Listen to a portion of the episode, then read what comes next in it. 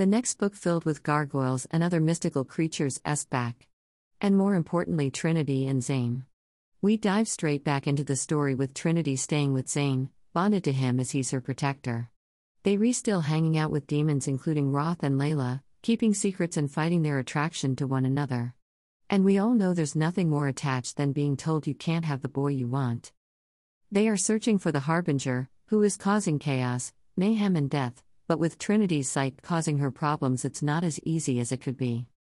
One of my favorite parts of this book is when Teresa referenced to Lucifer and the little engine that could. My mind conjured an image of Tom Ellis' face, who plays Lucifer in the TV series, as the face at the front of Thomas the Tank Engine. When I got that image, it just wouldn't leave. I joined one of the web interviews with Jen where she mentioned that the last chapter in this book didn't exist, but she realized that she just couldn't do that to her readers. And because when in the past she's left us like that, we've been vocal about how unhappy we were. It completely forgotten she said this until I finished the book. Personally, I'm glad the last chapter is there, but I can see how it would have been an amazing way to leave the book without it.